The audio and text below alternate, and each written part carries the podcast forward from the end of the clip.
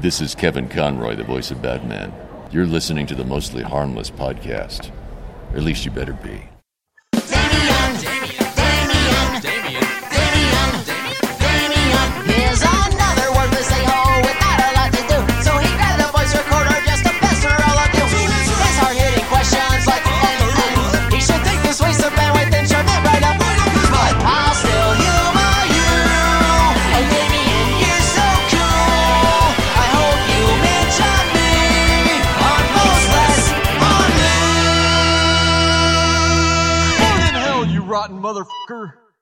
Hello, friends. Welcome to the Most of the Harmless podcast. I'm your host, Damn it, Damian. All right, buddies, welcome to the show.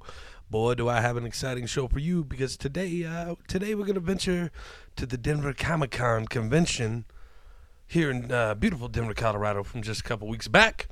Sorry, it has taken me some time to get these episodes up. Uh, got a little sick. I've been battling with some intense depression issues that you guys don't want to hear about, and uh, you know, uh, it took me a little bit longer than I anticipated to get these episodes up from Denver Comic Con, but they're up. They're going to be up now, buddies. They're going to be up soon. And boy, am I excited to bring them to you today. Uh, so, this first interview, because we got two interviews today, buddies. This first interview is a short, little, sweet little man on the street interview with uh, Sam Spina. Now, Sam Spina used to live in Denver. Now he lives in Los Angeles, where he's a storyboard uh, artist for a very, very popular cartoon that we're going to find out here all about in a minute. Um, and we're going to talk to him about how he went from making little independent cartoons and comic books and whatnot into working on one of the biggest shows on Cartoon Network. Um, he's an incredible guy. I'd met him a couple years back, and I'm pretty sure I, I just went looking through my emails. I wrote him a fan email.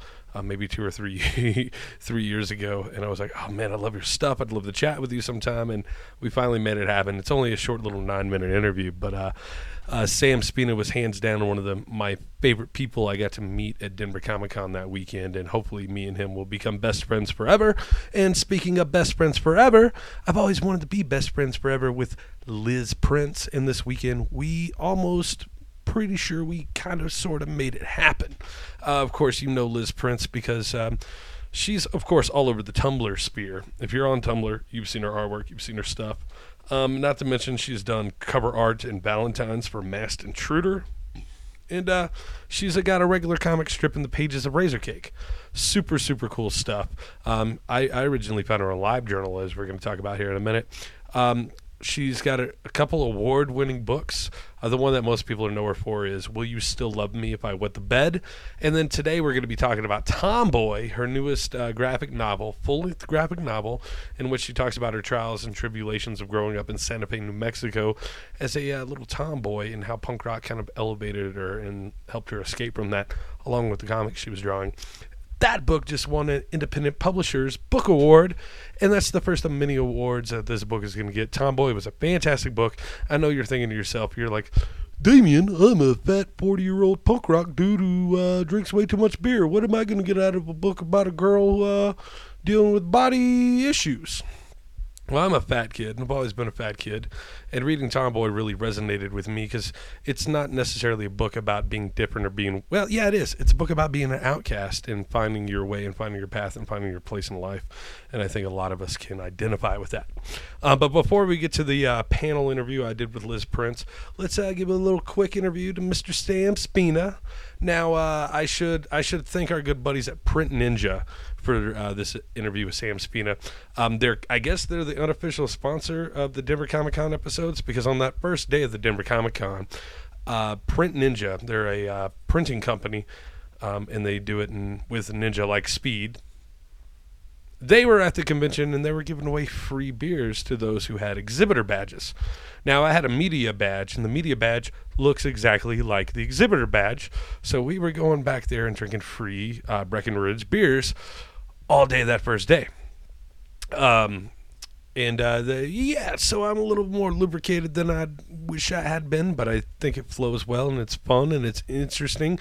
And uh, Sam is one hell of a guy and a great sport. And again, I think Sam was my favorite person that I met all weekend long. Just a hell of a dude, hell of a great time running by his table and talking to him. I have a little sketchbook here I bought a couple years back, and he was the only person I got to sketching it all weekend long because I am a uh, slack jawed. Slacker or something. I don't even know, buddies.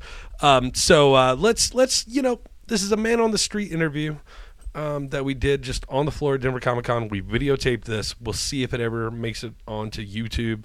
Um, if not, I wanted to make sure it got out there and in front of audiences because I think those who are here listening for Liz Prince are going to get a lot out of this about how a guy went from drawing indie comics into uh, doing cartoons. So let's uh, venture to the floor of the Denver Comic Book Convention here in Denver and listen to that interview with Mr. Sam Spina right now. I got my hands full of free beer. All right, so I'm here with Sam Spina. Spina? Spina. Spina. Hello. We're here at uh, Denver Comic Con, what, 2015? 2015. That's the year. So you're a Denver, you're a former Denver resident. I lived here for like five years. Five years. I mean, that's a good chunk of time. Yeah. You're living in Los Angeles now. What is it like to return back to Denver and then like bring all this awesomeness with you? uh, well, I really like Denver a lot. I could live in Denver again. I lived in Atlanta for a year after Denver, and that was the pits. I didn't like Atlanta Atlanta. sucks. at all. Yeah, totally. But I could totally come back to Denver. So, yeah, it's fun. Um, I worked at a restaurant here for like four years. So What I- restaurant? it's called Calore in Englewood, Colorado. No idea. Yeah. So ate there last night. I love coming back. All my friends are in town. Denver has an awesome comics community. And you get free places to stay, of course. I hope. Free places to stay. Nice.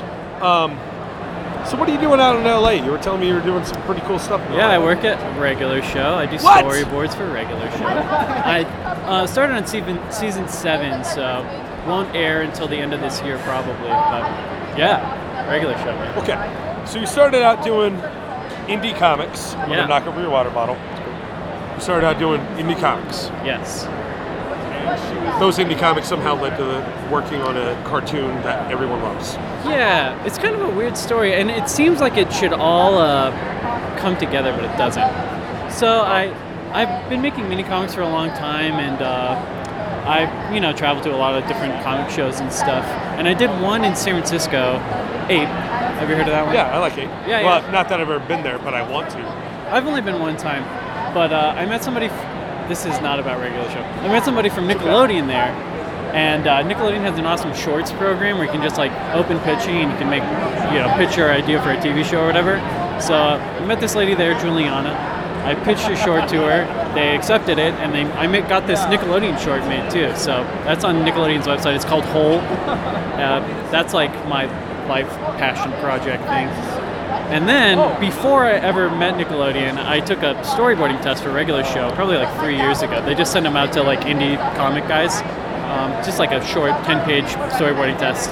And they didn't get back to me till like late last year. And I kind of thought after the Nickelodeon thing that everything would start moving in the animation biz, but it didn't really happen that way. But, anyways, I'm on regular show now, so it rules. And you're paying your bills doing what I hope, hopefully, what you love. Yeah. Hopefully, it doesn't become like a job. Has it become a job yet? Hundred percent.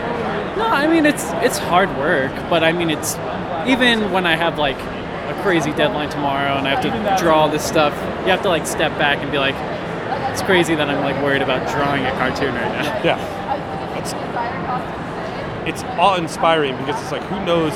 So Sure. let's let's talk about this. Sure. So why did you start making indie comics, like DIY little little books? Yeah. I uh, well, I went to school for graphic design. I'd never read comics when I was a little kid. Um, I mean, I read like Nickelodeon magazine and was into car- cartoons and stuff like that, Mad magazine and stuff. But uh, yeah, I never got into like superhero comics or anything like that. And um, but I've always been doodling, and I hit this weird point in college where it's like I really wanted to be an artist, but I didn't feel like I could like draw good enough to be like a drawing guy. I didn't feel like I could paint good enough to be a painter. I was like doing graphic design, but like my heart wasn't in it. And then like I feel like comics is like a combination of like everything that I love. Like I get to make all these like weird doodly stories and like I'll come up with these weird characters and it has like all the elements of like everything that I like Yeah. together. So once I discovered comics, like right when I was finishing college, it just instantly became my life. And so, how does it feel? Like one of the things I'm talking to people about today is, I was a kid growing up who always talked about doing things, Yeah. never did them. Yeah. Now I'm slowly not even slowly. Now I'm doing things. I'm doing the things I talked about. Yeah. And I find how easy once once you get up off the couch, turn the Netflix or the Xbox off. Yeah. How easy it is to actually like accomplish the things you want to do. It's pretty crazy. Has it been easy? Do you feel like it's been easy for you? I wouldn't say it's been easy, but because it's a lot of hard work. it's a lot of work. But it's uh, if you're passionate about something, I'm I can 100% say for sure if I never got any um, animation job or anything like that, I would make mini comics for the rest of my life. I worked in restaurants Yeah. for like six years after college. You know, just like doing mini comics, and it's like I'm kind of cool with that. You know, it's I mean I don't know if I could go back now after that sweet taste of success, but I don't know. It's just it's such a low barrier to entry and it's totally true just find something that you like doing and do it and if your passion is video games who cares just do it Well, yeah. it's Um, and there are guys out there who. There's the South Park episode where they make fun of the guys who do commentary on video games. yeah doing totally. commentary. Yeah, and- youtube and, videos and they they make a living, but that's their passion, and you followed your passion. Yeah. Now you're working for cartoon. it's insane i never would have thought in a million years Right. yeah I mean, I.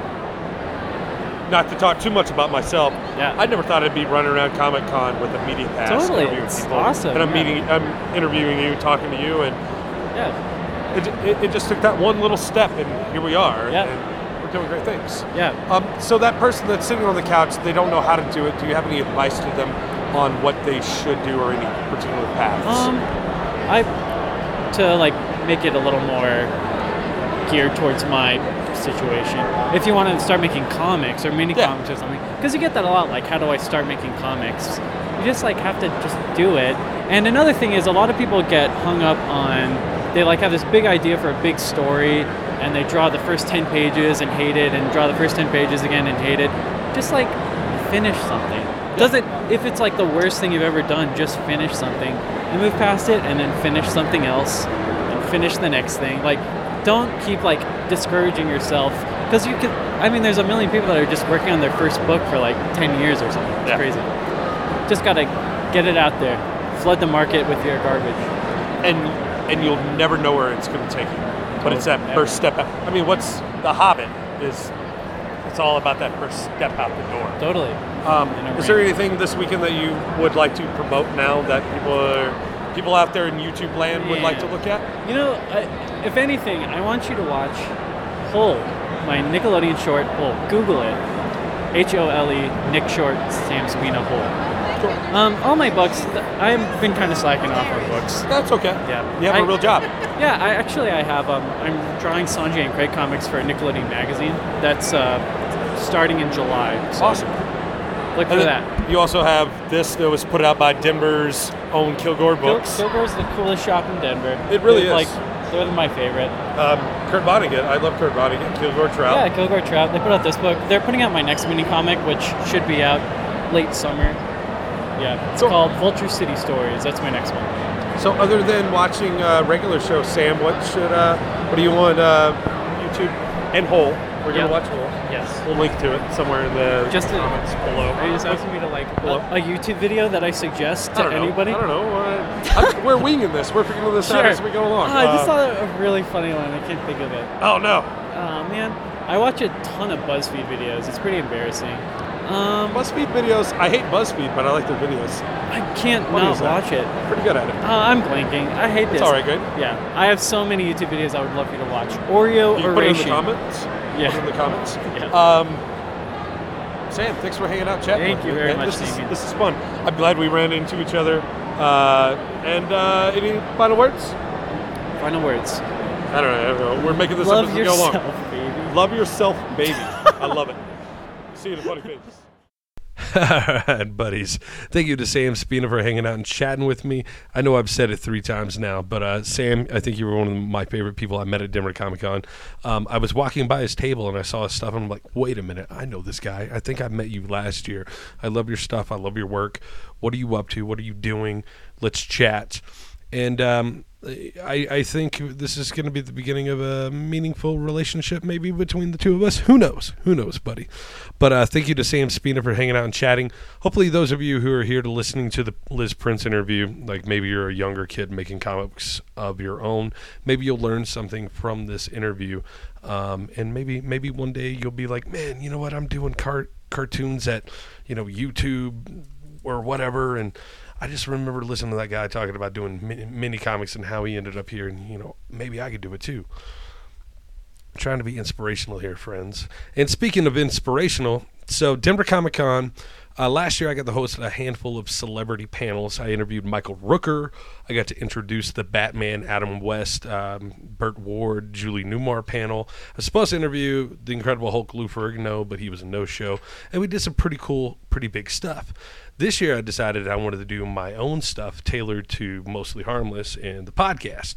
Uh, we pitched a ridiculous uh, panel called Wrestle- Comics versus Comics. Uh, comedians and comic artists on their love of wrestling. Um, it ended up going over very well. That should be on next week's podcast. Um, and then they, I came back to him and was like, "Hey, I've got a, a handful of ideas for this, this, and this." And Liz Prince got announced, and I went, "Hey, I'm friends with Liz Prince. I interviewed her for New Noise magazine a few months back, and I would love another opportunity to do a panel with her." Uh, so it's last minute. I get an email, and they're like, "Hey." Do you want to do a panel with Liz Prince? We'd love to have you do it. We think it'd be great. We think it would be uh, it would draw really well and be a good um, panel for the convention. Absolutely, we both signed up for it. Well, going into this panel, going into this panel, I prepared as if there was a room full full of fourteen year old girls. Um, I don't I don't know if this is going to come out quite right, but the idea I had in my head was there's a room full of 14 year old girls. What do they need to hear that's going to help them on their path to creative um, bliss or whatnot? You know, the words are escaping me because you know whatever. Um, well, it turns out it was so last minute that in the guidebooks they actually listed the, the, the panel with Liz Prince and talking about Tomboy, but unfortunately on the day sheet, you know, the, the, selection where it said the schedule, it said TBD for our time. So, um, what Denver Comic Con expected to be a packed house only had about 25 people in there, which is okay. It was great. It was a wonderful, intimate little chat. It just is funny because uh, Liz is there to promote her new book, Clarence, for the Cartoon Network TV show. And that panel was booked wall to wall to wall. She walks over to the next room and there's 20 people. But it was great. It was fantastic. It was intimate, and everyone I know that was there was like, "Damian, that was one of the best panels I saw all weekend." And and um, I, I'm just thrilled to have done it. And Liz Prince, I've, I've been in love with her work for so long, and maybe even maybe I even had a little fanboy crush on her as well. And she's a wonderful sweetheart of a person, and I think and and boy, I, I am bummed. She invited me to go to breakfast with her the last day of the convention, but I just couldn't make it. I had too much stuff to do to get ready for my other uh, panel. Um, and I'm I'm never gonna stop kicking myself for not not making it to that. Um, but buddies, man, I, I've rambled way too long, and I'm going to ramble a whole lot in this panel. Um, if you like what you hear in a minute, visit mostlyharmlesspodcast.com. Check it out. We're doing a lot more live shows. I think uh, Mostly Harmless is going to slowly uh, gravitate towards being just a live show only podcast. I don't know how many more. I, I work 40 hours a week on top of trying to make this happen and um, all my other duties and responsibilities. I run a comedy um, production company now, and I'm just I'm way too busy, and I don't know if we can make these one-on-one sit downs happen as much anymore. Um, so I think a lot more stuff is going to be live in front of an audience like this Liz Prince interview. So visit mostlyharmlesspodcast.com. Check out our sponsors, Ratio Beer Works and DeathWishCoffee.com. And uh, again, it, hopefully you gained something from this uh, interview, this panel interview I did at Denver Comic Con with Liz Prince. I know I did. I gained a best friend forever, buddies. So let's uh, travel back again, once again, to the Denver Comic Con and listen to this uh, awesome, awesome panel with Liz Prince.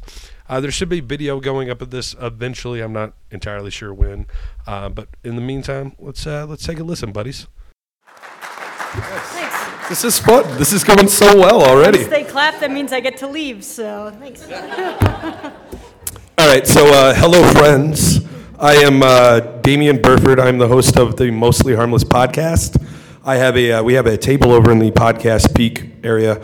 Uh, mostly we do like punk. I interview like punk rock musicians, uh, some filmmakers, comedians, and comic book people. And Liz here, Liz Prince is our guest today for this panel, um, and she uh, yeah Thank you. she kind of fits all those categories.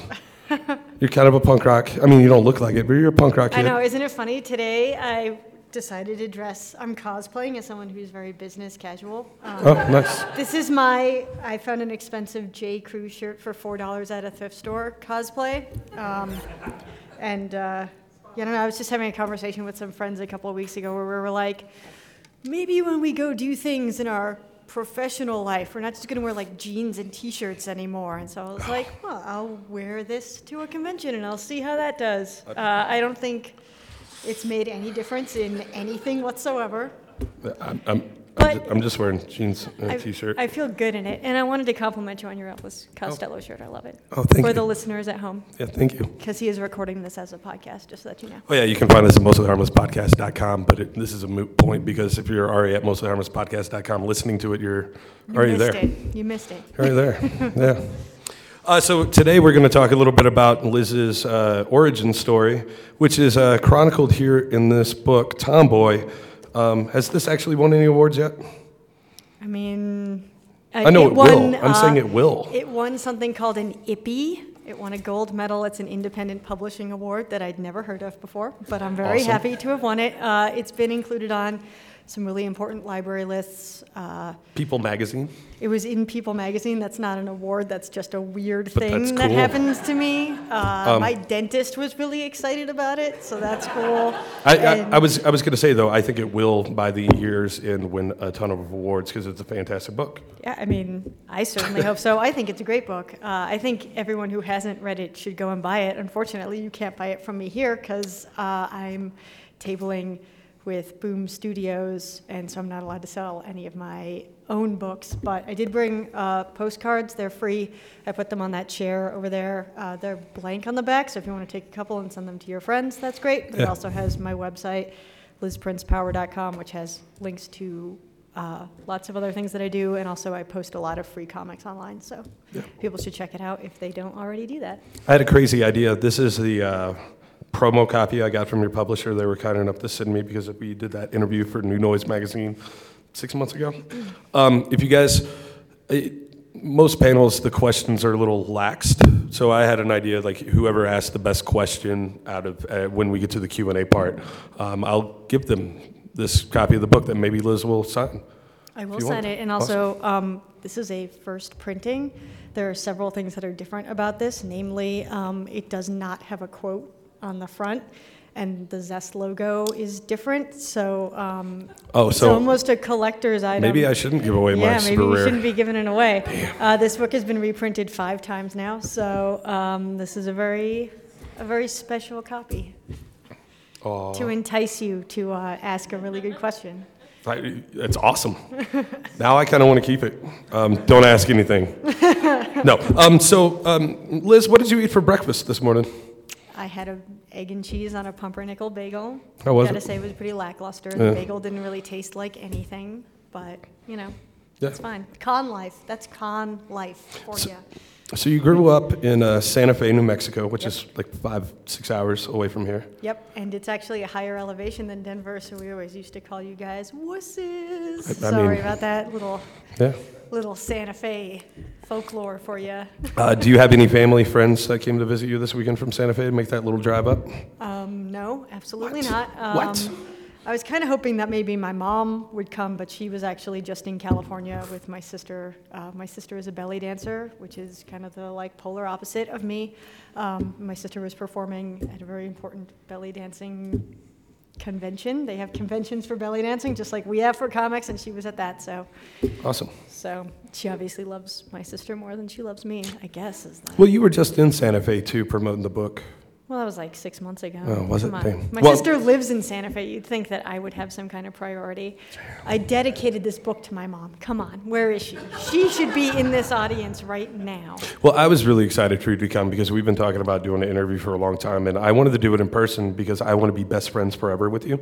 Sure. we And now, do in that. front of these 20 people, we are cementing that Uh, relationship. The fee for being best friends forever with me is like a hundred bucks. Non-refundable, but it Hey, uh, guarantees can I that you borrow can five bucks from each one of you?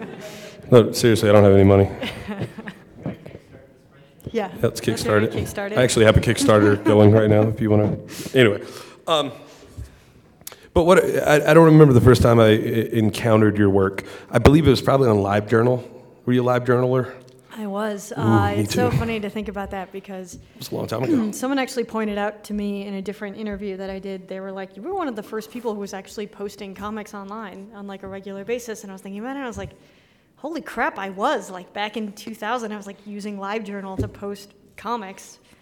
Um, which is interesting because I've never really considered myself a web cartoonist. Yeah. Like, um, since I grew up being really into like mini comics and zines, I've always been really, uh, I always feel like the end product of anything I do is print. And so I always thought that like web cartoonist was like a really bad word. So people would be like, oh, you do web comics. I'm like, no, no, I just post my comics online, but I make my own books. Thank you very much. But I have actually been posting comics online for like over a decade now, which is kind of freaky.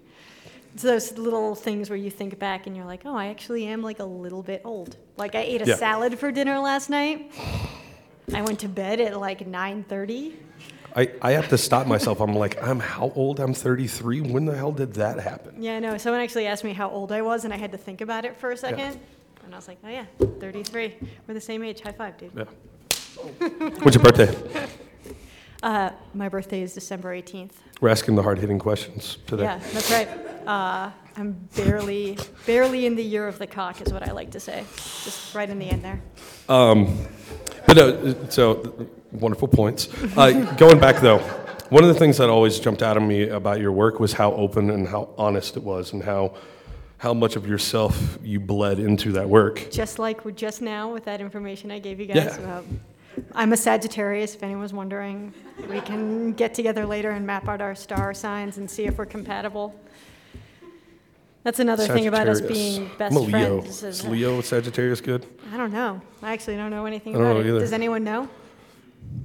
No. Damn it, Jose. What are you good for? We'll have to look that up later. Yeah, we will. No, so so putting so much of yourself out there, especially in this book or in the web comics, how hard is it for you to put that much Liz Prince out there in the world? It's actually not. Uh, people always are like, "How are you so honest?" Like, how how can you uh, tell these things about yourself that are you know might be kind of embarrassing? And one thing is, I actually don't consider them embarrassing. So if other people do, I guess I should have a little a little uh, less self-esteem, I guess. Um, but also, I mean, there are obviously things that I like don't include in my comics and that I wouldn't feel comfortable about. But those are just topics that I don't breach. I guess I feel more like casually conversational in my comics than maybe some other people would. Yeah. But another thing about it is that like it's almost easier to write a comic about something that's like difficult than it is to like sit across from somebody and like talk about it. So like it's got a therapeutic aspect to it as well. Yeah. You picked up you picked up what I was laying down there. Yeah. Uh, it, putting that much out there, you're working through these issues. Um, going through Tomboy, it's such a intent. It's such a fabulous, wonderful book. I loved it. I'm a 33 year old man, and there's so much of it I identify with. You know, four year old Liz Prince, 10 year old Liz Prince. Um, does that come through by being in, writing it as an adult, as a 30, probably two year old when you're creating it? You're seeing this book through adult eyes. Uh, what do you learn about you, yourself now, looking at the journey of the young Liz Prince? you mean what does uh, drawing about myself as a kid inform me as an adult? Yeah. What do you do? You That's like to almost learn like things, backwards from things? the way that I wrote the book. Oh. Because in the book, I it uh, I present day me shows up as a narrator a lot, um, specifically in the parts where I'm really young, just to kind of um, talk about these more ed- evolved like gender ideas that I wouldn't have necessarily been thinking about when I was younger. Um, as kind of a trope, and then it goes away towards the middle of the book when I start to be in like junior high and high school and start to be able to think about those things independently, and I don't need my present self to be a prompt. Um, I don't know if like writing about my childhood has has any like direct effect on who I am now, uh, other than like some of the things that I wrote about. It was really surprising how much more I actually remembered the feeling of the situation than I actually remembered the situation itself. So like thinking about like, oh wow, like I, I very viscerally like remember what this felt like, but I don't necessarily remember all of the details or things that like led up to that. So it was like interesting to find those situations and be like, okay, well I know I was friends with X, Y, and Z, so I must have been about 10 years old, which means I was in third grade, so and that was how I like chronologically was like placing those things. Um, is, is there anything, uh, you know, let me find the right words for this. P- putting, the- again, keeping with the putting yourself out there in the books, um, making comics, it's a big, it's kind of a bold thing. Um, you, you talk about how you found, you know, the punk rock scene that helped accept you, and then you're making your mini comics. Um, a lot of people out there might be listening who want to do these things. They're afraid to do it. How did you find the courage to actually get out there and make these things? Well, I've always been someone who was really into drawing and telling stories. Um, so comics was really a natural thing for me. It made a lot of sense. It was the first, um, the first comics I saw were like Disney Uncle Scrooge comics, and I was really into cartoons. I thought I wanted to be an animator when I was younger, and my friends and I used to make flip books, but it was like a lot of work to like you know, draw like 60 pages to make like a bird blink and like flap its arms once. And I was like, man, how do people make like hour long movies out of this? This is insane. And then, uh, you know, back then comics used to be sold in supermarkets, like on little spinner racks or next to the magazines. And the first time I saw comic book, it was like a Uncle Scrooge comic, and I was like, oh my God, it's like a cartoon and a book put together. It's my two favorite things in one thing, and that was when I decided that I wanted to make comics. Um, and the first comics that I was making were very much rip-offs of those like anthropomorphic animal things. Uh, I had a comic called Bat Rat, which was like Batman, but he was a rat. Um, and as I got older, uh, I was really influenced by Jeff Smith's Bone. And um, through that, because he self-published that book, Cartoon Books is actually his own imprint. Um, in my local comic book store, was actually shelved with like the indie comics. So um, I was seeing you know, bone next to like milk and cheese. And so I was naturally like picking up the stuff that was on the shelf next to it. And I had like a milk and cheese rip-off comic for a while that was called Scott the Angry Paper Cup, which I thought was really clever because, you know, Scott the paper company like makes toilet paper and cups and whatever. So I was like, look how clever I am. Um, and when I discovered um, Ariel Schrag's comics, she's a queer female cartoonist who, when she was in high school, she's a couple of years older than me, she was drawing these uh, autobiographical comics about each year in high school. So her freshman year is awkward, her sophomore year is definition, um, her junior year is potential, and her senior year is likewise. And uh, when I first saw those comics, I'd never seen anything that was like it before because it was like way less polished than I was used to seeing, and it really had this very just like it was just like reading someone's diary. Um, and that's one of the things that I think is so great about autobiographical comics is you not only get to um, like hear someone tell their story through words, but you kind of get to see how they view the world also through the way that they draw. Um, and once I saw that, I was like, whoa, maybe I could like write my own comics about myself, and that was kind of what kickstarted way before Kickstarter. Yeah, right. uh, no one gave me any money, but my brain gave me creative capital. Um, and I started drawing and making my own comics, and that was kind of. And I've never really thought about it. Is the funny thing because people are always like, "Oh, like how did you how do you do it?" And it's like I've never, I never sat down and was like, "This is my game plan." I was just like, "Oh well, I want to draw comics about the dumb things my friends and I do for fun, and I want to make zines because that's like an important thing to me." Um, and uh, I've just been lucky that people have been reading them and you know connecting with them.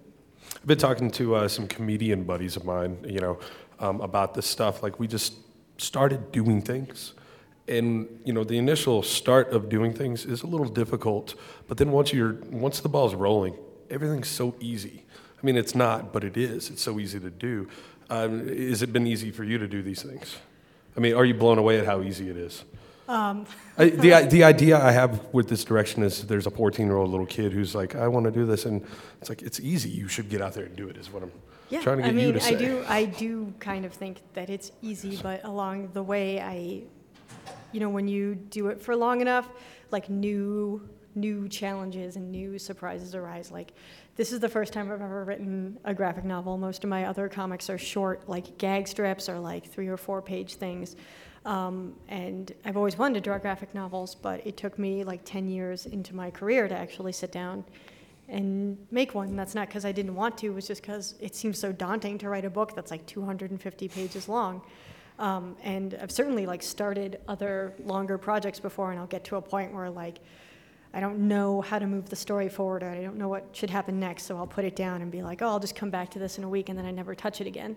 Um, one of the great things about Tomboy, or one of the real, really only reasons why it exists is because I had such a short deadline. I had to write and draw the entire book in nine months um, that I didn't have any time to sit there and be like, I don't know what's going to happen next. I couldn't walk away from it for a week and come back.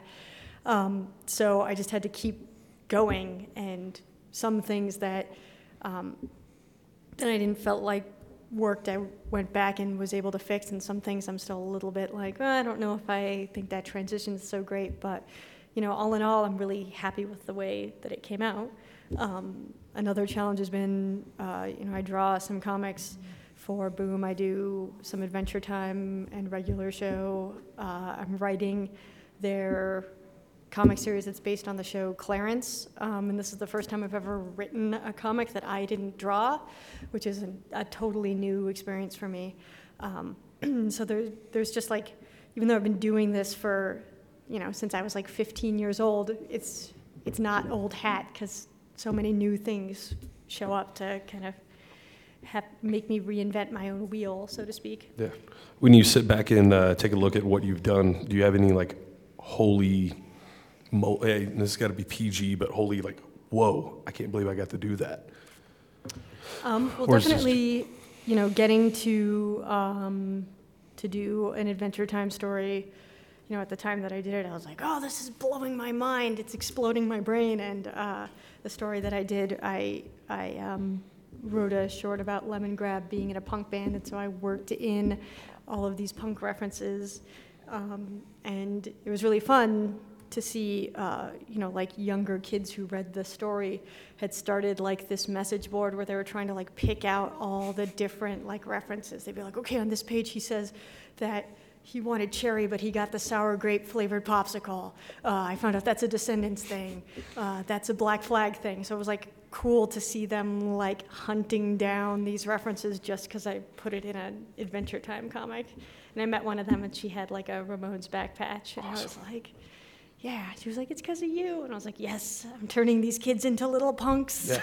and, and, and for you, how did you find this punk rock world that opened Um, these doors and Well, which is the- it's cataloged in the it's book. it's but- in the book, uh, but uh, you know, I didn't grow up with a cool older sibling to introduce me to music and things like that. Although my dad was a um he was a music journalist, so he always got like promo copies of CDs and stuff. But um, I didn't really have anyone to usher me into punk, so I discovered punk through MTV and uh, Green Day in 1994 when they were totally sellouts, but it didn't matter to me. Um, yeah, Green Day was really what kind of like opened that door for me. I remember seeing the video for Basket Case, and I was just like, what is this? What is this music? What is this video? Um, and then, you know, through that, I discovered their older Lookout Records releases, and they always came with like a little catalog that was like one sheet of paper that had like every album they've ever put out. So I'd be like, oh, what's Mr. T Experience? You know, what's Operation Ivy? What's this? And so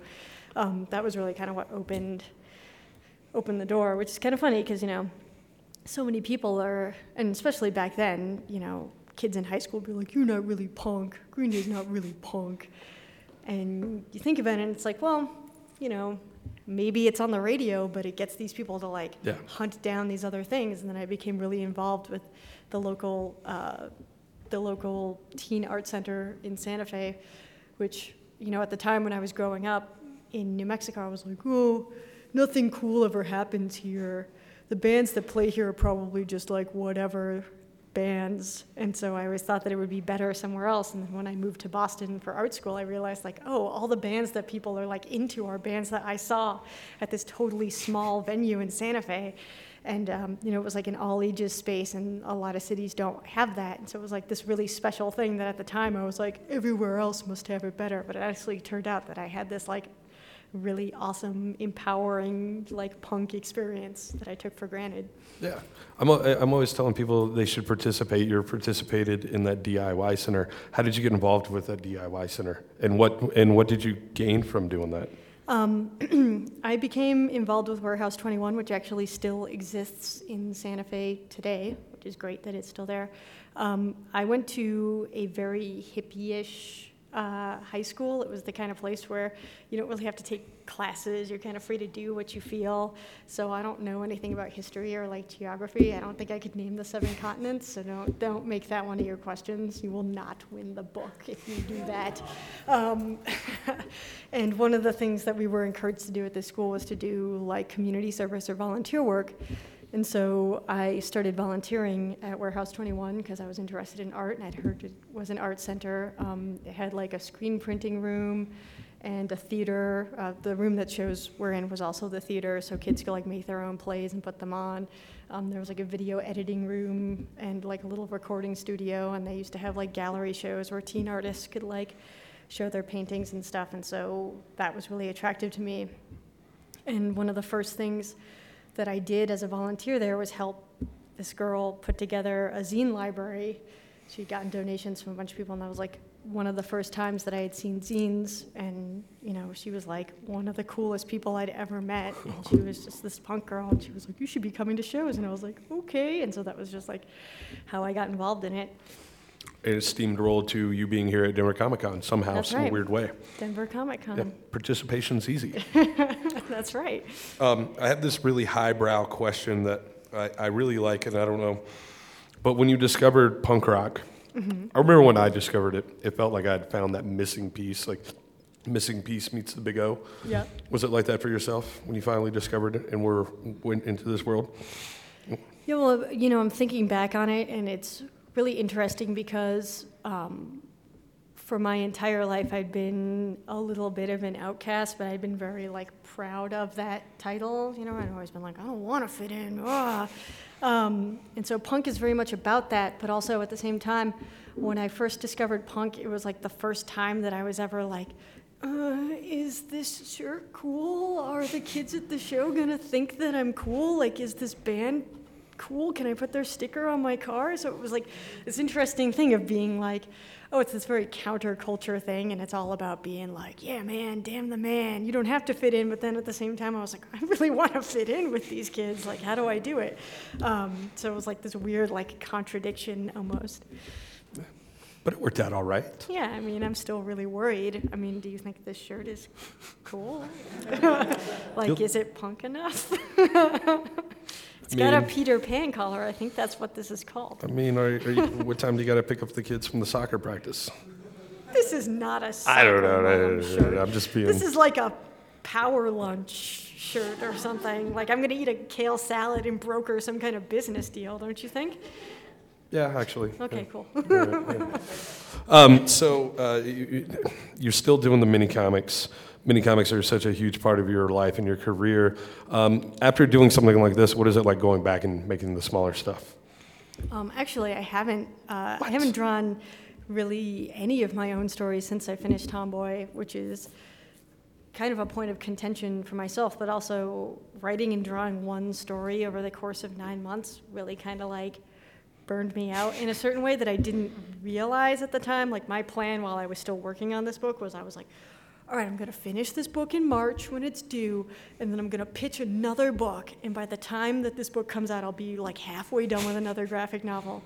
And then the idea of like drawing another 250 page book was like, I don't want to, I want to live my life again and not be like chained to the couch in front of episodes of Gossip Girl, which was great. I mean, in a certain respect, but at the same time, like, I didn't go outside a lot. I was like having these weekly mental breakdowns where my boyfriend was like, "All right, we're going outside. We're taking a walk. We're gonna go. We're gonna go out to a movie or something. You're leaving the house." And I was like, "Okay." so um, I actually haven't worked on any stories for myself, really, except for some shorter like anthology pieces since I finished that. Um, but something that I am looking forward to doing. Maybe after I finish writing these Clarence issues, I can get back into really being Liz. Yeah. And this is your full-time job? It's just yeah, drawing working? comics and doing freelance stuff. Thank you. Yeah. Congratulations, it's a big deal. Um, I got to illustrate a math textbook earlier this year. It was very, it was a very weird experience uh, for someone who doesn't really care about math that much. Sorry to all you math nerds out there. Um, but those are the kinds of things that, like, when people are like, "Whoa, you make comics for a living," and it's like, and I do all this weird, random stuff like illustrating math textbooks and, you know, Yeah. blah de blah. That's where the real money is: math textbooks. One, one one of the things I liked about, you know, uh, let me make sure I get the name right. Will You Still Love Me If I Wet the Bed? Mm-hmm. Which won uh, An Ignatz Award? Yeah. Ignatz Award. That's like the Nickelodeon Kids' Choice Awards of comics. Is kind of how I um, how I pitch it. Although it has nothing to do with kids, but it's just like the people at this specific convention like vote on what they want to win, and so it was like a Cool. popularity contest, and I crushed everybody else. Well, what I, what I like about your work is there's a lot of stuff, there's a lot of life lessons in that book. A tomboy, maybe from Clarence, I don't know yet because I haven't read it. But who, who do you look at? Who do you get? Um, who taught you life lessons when you were doing stuff, you know? in like a comics way or in like a life Anyway. life way. Comics and life, you know? Well, in comics, um, like I mentioned, Ariel Schrag was really, you know, the person who opened up this world of autobio comics for me. She's got a giant uh, quote on the back, Yeah, she the only did. one in all caps. Yeah, that's right, because it's the best quote. Um, and when I was writing this book, I was really looking at Raina Telgemeier's book Smile, um, because that's like a really great all ages um, autobiographical story about her getting braces and being in junior high. And there's just kind of this really great narrative feel about it. So I was kind of trying to capture some of that stuff. But um, this book's obviously like a lot edgier than that book is. It's got a little more teeth, but I was trying to, you know, kind of, I wanted to write a story that is very much for young adults, but that, you know, people my age and older would enjoy reading as well.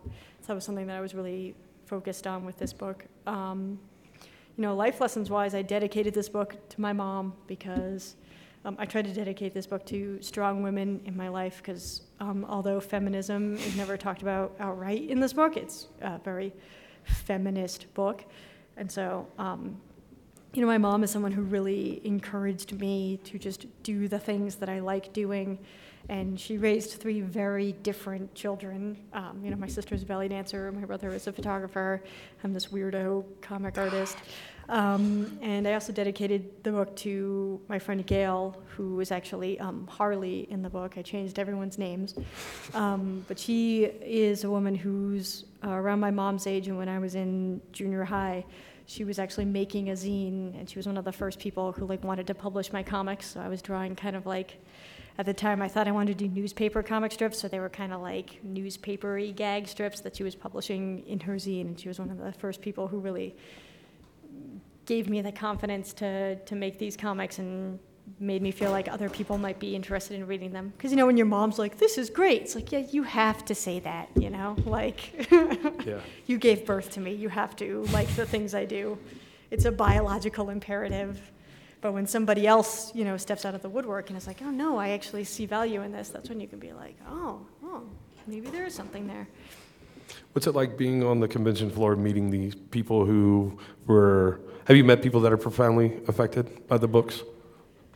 Yeah, it's been really interesting. I never, um, you know, writing this book, uh, I obviously I had audience in mind for the first time because most of my other comics are, they're not explicitly adult, but you know, they're not really for kids. And then writing this book, I had to keep that in mind a little bit more. Um, and one of the things that I didn't really imagine would happen is that a lot of parents have read the book and written to me and been like, oh, like I really understand my children a lot more after reading this. A woman wrote me this really heartbreaking email about how, you know, her daughter is in high school now and she's always been a tomboy and she's always tried to like correct that about her. She always tried to make her wear dresses and, uh, you know, the end of her email was that her daughter's prom was coming up and her daughter was going to wear like a, you know, like kind of like a suit thing, and she was trying to get her to wear this dress, and she was like, you know what? Actually, after reading your book, I'm just gonna let her do whatever she wants. It's fine. And I was like, wow, that is like so cool. Um, I've gotten emails from like 10 to like 12 year olds who are like, I've never met another tomboy. You're my hero. And they always include a picture of themselves, which I think is really funny with every email. Um, so now I have a bunch of pictures of like preteens on my computer, and I'm probably on some kind of FBI watch list. Um, but yeah, it's just, it's really, and it's really interesting to just hear the different people that connect with it and why, you know, and even though this is a book by a woman about a female experience, I've gotten a lot of men who have written to me and been like, you know, I didn't grow up doing the same things that you did, but I really felt very like outside of my own gender, and this like is really helpful for me to read this book. And so I think those are like surprising things about Yeah. it to me. like I was a fat kid who got picked on and and whatnot. And there's, I mean, there's stuff that I can identify with in this too, you know, because I was a weirdo kid and whatnot too. So it, there's something in there for everyone. Yeah, I just um, I've been doing a lot of Skype sessions with like book clubs and um, some middle school classes that have been reading the book, and I skyped with a group of eighth graders um, earlier on in the week, and they were all standing up and like saying things that they connected with in the book. And one girl stood up and she was like, "I really connected with like the body issues and like not liking your body part." And she sat down and like all these other girls were like, "Oh," and like rubbed her back, and I was like, "Yeah, man, like." I think that everyone feels that way to a certain extent, and it's always been in my life. Like the friends who I've had who are girls who are like more traditionally girly and very like, you know, made up and stuff, are like the people who are always like, "Oh, I feel so ugly today," and I'm like, "What are you talking about? You look like immaculate." I fell out of bed and didn't put on a different T-shirt. Like, you're doing great. You're winning at life, I think. Um, so uh, when you think back to the trials and tribulations, if everything had been, you know, the golden paved road for you, do you think you would have turned out to be the person you are? Or did those, you know, um, the pain and whatnot help and help shape you into the person you are? Obviously it did, but I mean, I have, it's really interesting because people like ask me questions like, "Oh, what what do you think your life would be like if your parents hadn't been supportive of you?" And I'm like, probably really horrible. I mean, I imagine, but it's hard for me to put myself in those positions. I mean, I have to assume that yeah, I would be an entirely different pe- Yeah. person. I'd probably be like in a Ferrari somewhere with like my trophy husband. I, I would still be wearing this though, because I would have actually just eaten a kale salad and brokered a really powerful business deal. But I, I- I like the idea, you know, like w- I'm not the person I was five minutes ago. I'm not the person 30 minutes ago when we sat mm-hmm. down and started this. And then I have that effect on people. I you have really told do. I mean, we're best friends forever now. Yeah. Fi- Five dollars if I can borrow it, all you guys. Um, but yeah, because because of those things that I've gone through in my life, I and yeah, it, basically what I'm trying to say is those kids that are listening out there who might you know be getting picked on at school, like those things are helping you become a better person if you let them. Yeah, know, so hopefully they're for embrace it. It's What- making you a better person. Well, I mean, you know. Um, one of the cool things that's going to be happening tomorrow is I'm going to be interviewed by a nine-year-old girl who has her own YouTube channel. Uh, I think it's called Act Out Games. Her name is Presley, and she's a tomboy, and she really connected with my book. Um, and I'm just excited to talk to her because I think it's like it's really cool. She's been posting um, a video every day, like for the last two years or something. She hasn't missed a day, and I just think that's really cool that she does that. And she's like the most adorable little kid. Cool. Uh, you got anything else you want to talk about before I ask these yahoos if they have better questions than me? Because I'm sure they do. Um, you know, I'm just really glad that you guys are here. Denver Comic Con uh, convention like this is kind of out of my wheelhouse. Um, I'm not really like a big superhero convention type of person.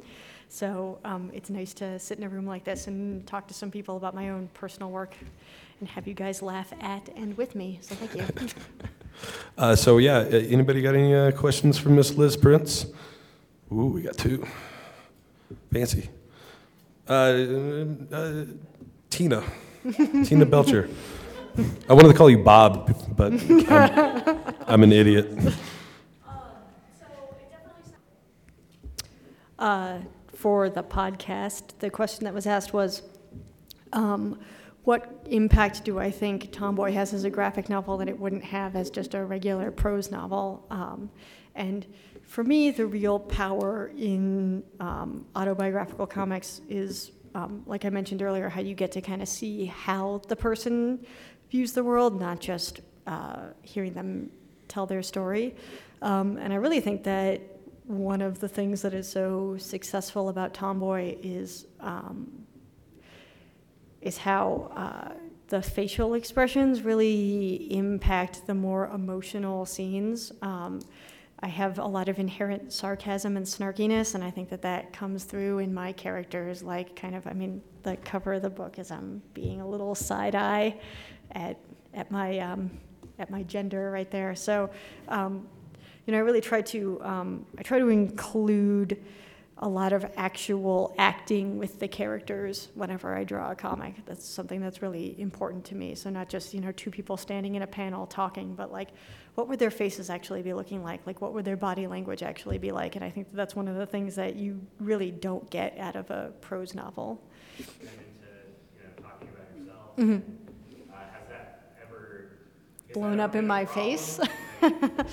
uh, so the question was, um, you know, what I write about my personal relationships. Uh, you know, like I'm, I'm very willing to be honest about myself, but how do I kind of maybe protect other people's identities?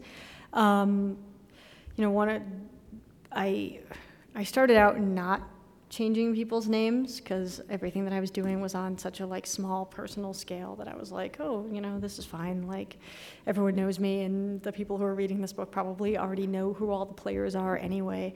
And then once I started um, doing books with Top Shelf and kind of getting larger recognition, I was like, oh, you know what? Actually, like, maybe I'm I'm comfortable telling these things about myself, but maybe the people who I'm who I'm drawing in my comics who are participating with me like aren't as comfortable having things told about them. Um, one of the things that I always try to do in my comics is um, I try to be fair. You know, I'm never I'm never really like the hero of a story. Um, I try to show like all sides of it, and uh, you know, like in a book like Tomboy, everyone's names have been changed except for my own. Uh, my younger brother was one of the first people who like read the book while I was working on it, and uh, you know, his main comment was like, "Why did you change my name?" And I was like, "Well, because I had to, because someone could have been like, oh, I knew, you know, her little brother, and that means that this person is like X, Y, and Z." Um, you know, luckily so far, I haven't had anyone complain about the way I've portrayed them in a comic. I actually get more comments about people not showing up in my comics. They're like, what, I'm not funny enough to make it into a strip? Um, and I'm like, yeah, really amp it up, you know? You gotta try a little harder. Um, uh, and another thing that I, that I did in a book like this, since it spans from the time that I'm, you know, a toddler until I'm 18 years old, is that a lot of characters are actually amalgamations of like several people that I was friends with at the time instead of having to be like, well, here's 10 people that I introduced to you in junior high just so that one person can like say a thing to me. Um, so, like, narratively for this book, I was really like globbing people together and, uh, you know, trying to make the story flow a little easier since it does encompass so much of my life. How, uh, how important is it to be so honest in the work? I mean, we, I, I mean, for me, it's like it's it's the highest echelon. I really, um, I wouldn't want to be drawing these books if I had to be like being disingenuous about it. Um, and that was one of the really great things after I Skyped with that middle school class was I actually got like. Uh, in the fashion of the kids. Uh, it's a thing where now they use their notepad app on their phones and take a picture of it and then tweet it at you so they can write like a really long thing and still tweet it to you, which I just learned about this week. genius. Yeah, I know, right? I'm like, you guys are on it. This really is the future of America. Um, but a couple kids in the class like tweeted me this really, this just like this really great notes about how like they really felt like it was one of the most honest books that they'd read and talking to me in the class. They were like oh you just seem like you're such a real person and you're not trying to be like well blah blah blah gender feminism. They were like oh you just like you're just you have this very real way of talking about it. And that was something that was really important for me with my work is to just kind of be as plainly me as humanly possible. Do you ever do you ever catch yourself not being as honest, and how do you course correct and get back into that place? I haven't yet. Oh, cool. Um, you know, like I said, if I think something's like too embarrassing to write about, I just won't write about it. Because even Liz Prince has her deep, dark secrets. Cool. Uh, let's see. We got about eight minutes left. Anybody else? Yes. Um, the question for the people at home was in writing an autobiographical uh, graphic novel or story, how do I decide what goes in? Um, you know, for my shorter like gag strips, it's really just I can kind of tell like right away when something happens in my real life if it's gonna if I'm gonna draw it as a comic because I'll just like see it immediately in my head as a comic. I actually almost see like most of my memories as comics now too, which I might I think might be like a clinical problem. Uh, people should study me, I think. Um, but for a book like Tomboy, since um, you know to keep this book from being 5,000 pages long, um, you know I, I was really helped by having the theme of gender because then I could automatically be like, all right. Um, you know, a graphic novel like this is really just a collection of short anecdotes that are like connected by this longer theme. And so there were a lot of things that I wanted to put in the book, but they just didn't directly relate to the story that I was telling. So it's like, well, I don't want to go off on all these like tangents just because this funny thing happened to me. If it doesn't relate to the story, then it doesn't get to be in this particular book.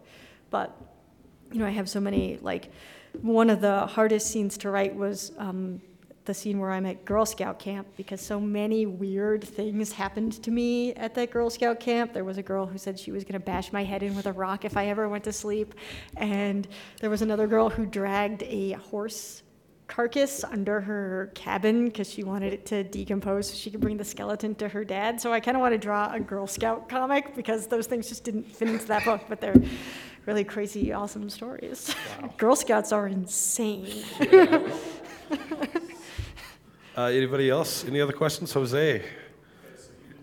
Um, so the question was, um, what events am I going to write about in my future books uh, that might be uncomfortable, and what events uh, am I going to write about that might not take place? Am I that I want to take place? Um, well, one of the books that I've been uh, kind of going back and forth about writing for a long time not to bring the room down, is about uh, the suicide of a friend of mine, but it was someone who I had actually just started being friends with, so uh, it wasn't like this deep connection, but it was like this kind of thing where, you know, like I liked this person a lot, but I never got a chance to really be friends with them, and I wanted to write about uh, just the different ways that like I was going through this grieving process, but I, I almost didn't feel like entitled to. Like I was like, I didn't know this person enough. Like I didn't have enough of a connection with them, so I shouldn't feel so sad. I feel like weak being so sad about it.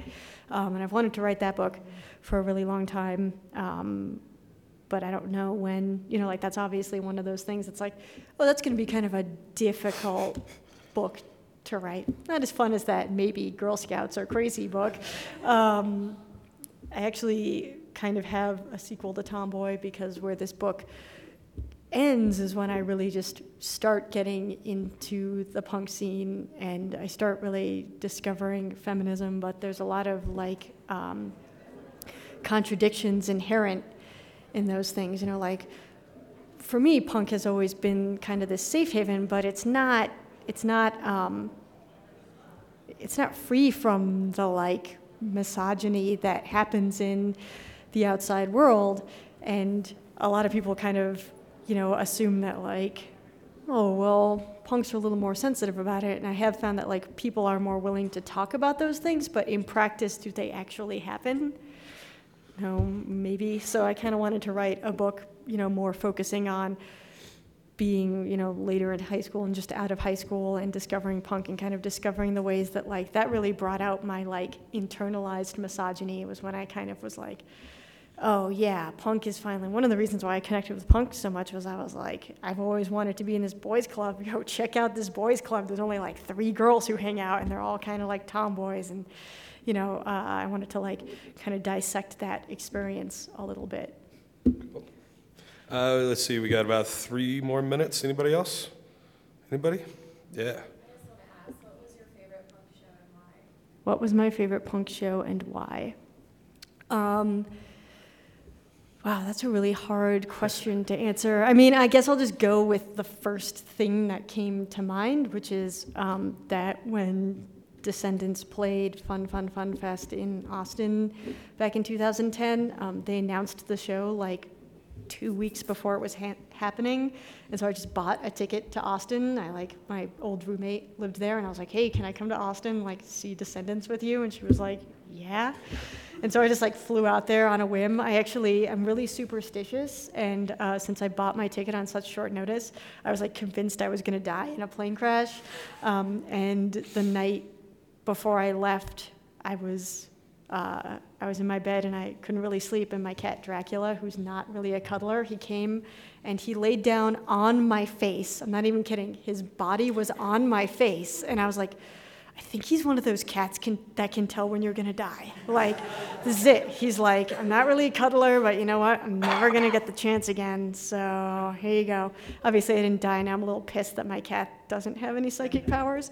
Um, but when I went to that show, uh, you know, she knew some of the people who were like involved in putting that festival on, and they gave us like those backstage wristbands, and we were like, are we gonna get to like there were like these corral areas where you can stand on the stage? And i was like are we gonna get to stand on the stage? And everyone was like you're not gonna get to stand on the stage. And uh, they did let us uh, the stages were set up. This is like a long convoluted story but it's my punk rock glory story so you'll have to bear with me. Uh, the stages were set up so that two bands played on either side just one after each other so that one one band was playing one could be setting up and taking their stuff down. So they put us, Descendents were here, they put us on the far, in the corral on the far side, which was still fine, but like once the, they actually started playing, like all these photographers started like showing up in between us and it was kind of hard to see. We were in this pen and we were like, what do we, how do we, and this guy just like jumped the railing and we were like, all right, jailbreak. So we like wiggled through and like ran to the side and uh, like everyone did it and like everyone after us got busted and got kicked off the stage. But I made it and I got to stand like this far from Bill Stevenson while he was playing all of my favorite Descendant songs and it was like kind of the coolest thing that's ever happened. That my my favorite is Descendents as well. That was my favorite show. You know, Not one of the one asked, of the greatest things about punk is that it's so accessible, and I feel like you know my friends who are like, "Oh, Pearl Jam's my favorite band." They don't have any stories about like, "Yeah, man, I got to meet Pearl Jam and hang out with them," but, but like, you know, I have tons of stories about being like, "Oh, you know, Masked Intruder asked me to do their artwork. Like, that's really cool." So, so punk is just, it's great. It's more like a family. Uh, And it's so easy to, to kind of easy to do things. That's what I love about it. Yeah. So, speaking of doing things, we did it. Yeah. High five. Good job. Thanks, you guys. Um, we, you can find Liz at the Boom Studios booth. It's number 629. When does clearance officially come up? Uh, it was supposed to be here at the show, which is actually why I'm here, but it didn't get printed in time. Um, so I'm kind of bored up there. So if you guys want to come up and talk to me, that would be super awesome. Uh, it'll come out in two weeks, so I believe it's June 3rd, maybe? Yeah, two weeks. Whatever that Wednesday, the first Wednesday in June, I believe. So Cool. Tomboys on bookshelves everywhere. That's well, right. hopefully everywhere. it should be. You seen at the airport yet? No, Me that would be so cool. It's coming. It'll be there. Okay. Uh, thank you guys. Oh, who who should win the book? I I, uh, I mean I bold, agree, so and there you she's go. got the yeah. and everyone can take some postcards. What was your and name, stuff. young lady? Katie, aka Tina Belcher, has won the book, guys. Good job. Congratulations. Thank you guys for coming and checking us out. All right. Liz, thank you so much for hanging out and chatting with me at Denver Comic Con. It was such an absolute pleasure. I'm so glad we got to do it in front of such a wonderful, intimate audience. Thank you to everyone who came out at Denver Comic Con to see the show. Um, again, it's unfortunate. A lot of people came by my table later on and were like, I didn't know Liz Prince was here. Um, so I don't know what to say, man. It it sucks that there was only 25 people in there, but I'm blown away that there were 25 people in there to watch me ask my new best friend forever, Liz Prince, um, about her life and her work. And uh, she Liz, Liz had some very nice things to say about the panel afterwards, and I'm I'm I'm really really again blown away. Um, I I buddies, it's it's so easy to participate and just get up off the couch and make things happen. Um, hopefully, you have learned that from today's episode of Mostly Harmless Podcast. We are nearing episode 100. I'm kind of blown away. I'm kind of blown away that it didn't happen two or three years ago because it's been a long journey. But you know, I work 40 hours a week. It's rough. It's hard. It's hard to make these things happen. Um, but Liz, Liz also did the cover art for this week's episode, so please go by mostlyharmlesspodcast.com. Check it out. It's very crucial to today's episode, and she is just such a wonderful, awesome person. Um, I hope we can collaborate again. And again, I think um, these live talk show panel style events are the new future for most of the harmless. I really like doing it. I get a lot more out of it than sitting in my bedroom talking to myself like I am right now. And I think I'm going to try to do a lot more panels at conventions outside of Colorado. Um, but next year we're going to be doing a whole lot more comic book related stuff. I'm going to be doing a whole lot more indie comics panels with other people, and I'm going to really try to integrate myself in there. And we're to really try to do some cool stuff. Ooh, excuse me, I got a burp. Thank you, Death with Which Copy, for all the caffeinated uh, brews you have uh, passed along this way. And uh, thanks to our sponsors at Ratio Beer Works, ratiobeerworks.com for uh, um, all the beers they've been passed along this way as well. So, buddies, uh, without any further ado, again, the 100th episode of Mostly Harmless Podcast is upon us. Um, we have a super secret special guest coming up. I'm not going to reveal it just yet, but uh, let me just say that it kind of ties into this uh, this song that we're going to end today's episode with, which also ties into Liz's favorite concert story. So, without any further ado, buddies, uh, let's listen to the Descendents. My favorite Descendents song, and I, I got a good feeling that it's probably Liz's favorite Descendents song. This is Coolidge. And all right, buddies, we'll see you in the funny pages. You take care now. Hear?